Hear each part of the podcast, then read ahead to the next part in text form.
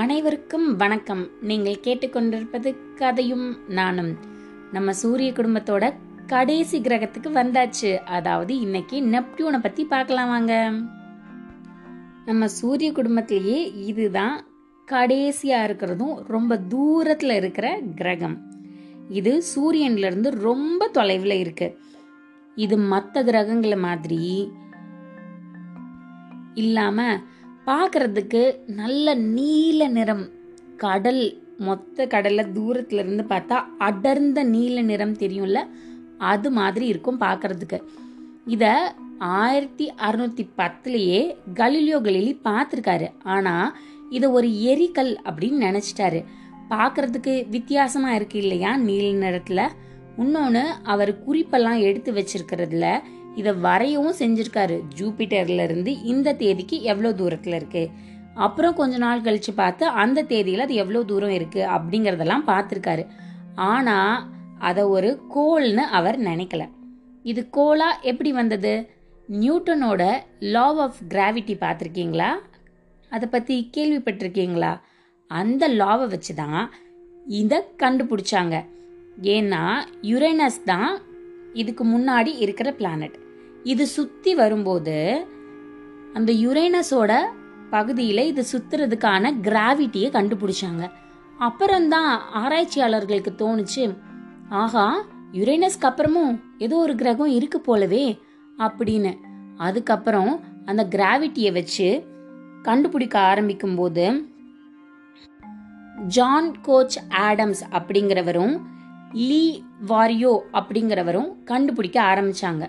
ஆனால் இதில் முதல் முதல் வெற்றி அடைஞ்சது லீ வாரியோ தான்.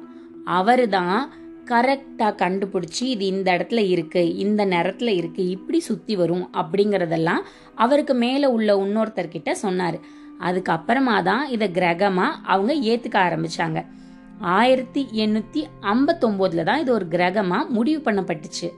கணக்குக்கு இது சூரியனை எப்படி சுற்றி வரும்னா நூற்றி அறுபத்தஞ்சு வருஷம் ஆகும். அப்போது இந்த நெப்டியூனுக்கு இப்போ தான் ஃபர்ஸ்ட் பர்த்டே முடிஞ்சிருக்கு ஆயிரத்தி எண்ணூற்றி ஐம்பத்தொம்போதில் கண்டுபிடிச்சாங்க அப்போ நூற்றி அறுபத்தஞ்சு வருஷம் ஆயிடுச்சு. இப்போ தான் ரெண்டாயிரத்தி பதினொன்றில் தான் அது அதோட முதல் பிறந்த நாளை கொண்டாடி இருக்கு அடுத்த பிறந்த நாளைக்கு நம்ம இருக்கிறதுக்கு வாய்ப்பே கிடையாது. மற்ற கிரகங்களை மாதிரி இதுவும் எண்பது சதவீதம் ஹைட்ரஜன் பத்தொன்பது சதவீதம் ஹீலியம் கொண்டிருக்கு. அந்த மிச்சம் ஒரு சதவீதம் என்ன அப்படின்னு கண்டுபிடிக்கும் போது புள்ளி அஞ்சு சதவீதம் மீத்தேன் இருக்கலாம் அப்படின்னு சொல்றாங்க. மிச்சம் புள்ளி அஞ்சு சதவீதம் என்ன இருக்குங்கிறதே தெரியல. ஏன்னா யுரேனஸும் இதுவும் கிட்டத்தட்ட இதே வாயுக்களை தான் கொண்டு இருக்கு ஆனால் யுரேனஸ் பார்க்கறதுக்கு வெளிர் நீல நிறத்திலையும் நெப்டியூன் பார்க்கறதுக்கு அடர் நீர நிறத்திலையும் இருக்கிறதுக்கு காரணம் அந்த புள்ளி அஞ்சு சதவீதம் வேற ஏதோ ஒரு வாயு கலந்திருக்கு. அதனால தான் இது இப்படி ஒரு அடர் நீல நிறத்தில் இருக்கு அப்படிங்கிறதையும் சொல்றாங்க. இதுக்கு ஏன் நெப்டியூன்னு பேர் வந்தது? கடவுள் அதாவது கடல்களின் கடவுள் இதுவும் ஒரு ரோம் கடவுள் தான் நம்ம மாதிரி ஓஷன் ஆஃப் காட் கடல்களுக்குன்னு உள்ள கடவுளை தான் இதுக்கு நெப்டியூன் அப்படின்னு பேர் வச்சிருக்காங்க.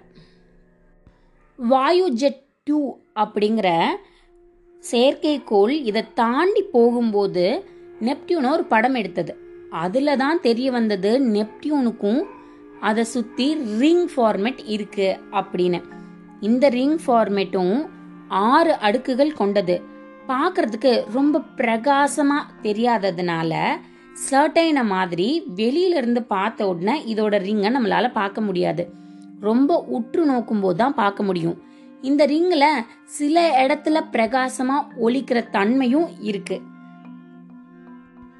எப்படி நம்மளோட கண்ணாடியில பட்டு ஒளிக்கதிர்கள் திரும்பி வரும் இல்லையா? அது மாதிரி ஒரு சில இடங்கள்ல திருப்பி எதிர் ஒளி அதாவது ரிஃப்ளக்ஷன் தெரியுது. மற்றபடி இதுலேயும் பனிப்பாறைகள் சின்ன சின்ன துகள்கள் இருக்கிற மங்குன ரிங் இதை சுற்றி இருக்கு. பூமிக்கும் இதுக்கும் கிராவிட்டி ஃபோர்ஸ் கொஞ்சம் முன்ன பின்ன தான் இருக்கும். இப்போ நீங்கள் பூமியில் நூறு கிலோ இருந்தால் நெப்டியூனில் நூற்றி பத்து கிலோ இருப்பீங்க. மற்ற கிரகங்களை மாதிரி இதுவும் நாலு அடுக்கு கொண்டது தான் பெரும்பாலான இடத்துல கோர் மையம் வந்து பாறையாக இருக்குது மேலே வந்து பனி குழம்பு இருக்குது அதுக்கு மேலே சில வாயுக்கள் அடுக்கு இருக்குது ரெண்டு அடுக்கு. நெப்டியூன் ப்ளூட்டோ அப்படிங்கிற கிரகத்தோட சுற்றுவட்ட பாதை. இது ரெண்டும் சந்திக்குது. ஆனால் என்றைக்குமே ஒன்றை ஒன்று இடிச்சுக்கிட்டது கிடையாது. ஆனால் அந்த வட் ப்ளூட்டோவோட வட்டப்பாதையும் நெப்டியூனோட வட் வட்டப்பாதையும் ஒன்றோட ஒன்று சேர்ந்து இருக்கிறதுனால தான் ப்ளூட்டோ கிரகங்கள்ல இருந்து தூக்கிறதுக்கு ஒரு முக்கியமான காரணமாக அமைஞ்சது. இதுவும் ஒரு பெரிய வாயு கிரகம்தான். ஆனால் இங்கே நிறையா காற்று வந்து சில்லுன்னு கோல்டு பனி காற்று அடிக்குது இங்கே. அதுவும் கொஞ்சம் நஞ்ச ஸ்பீடு இல்லை.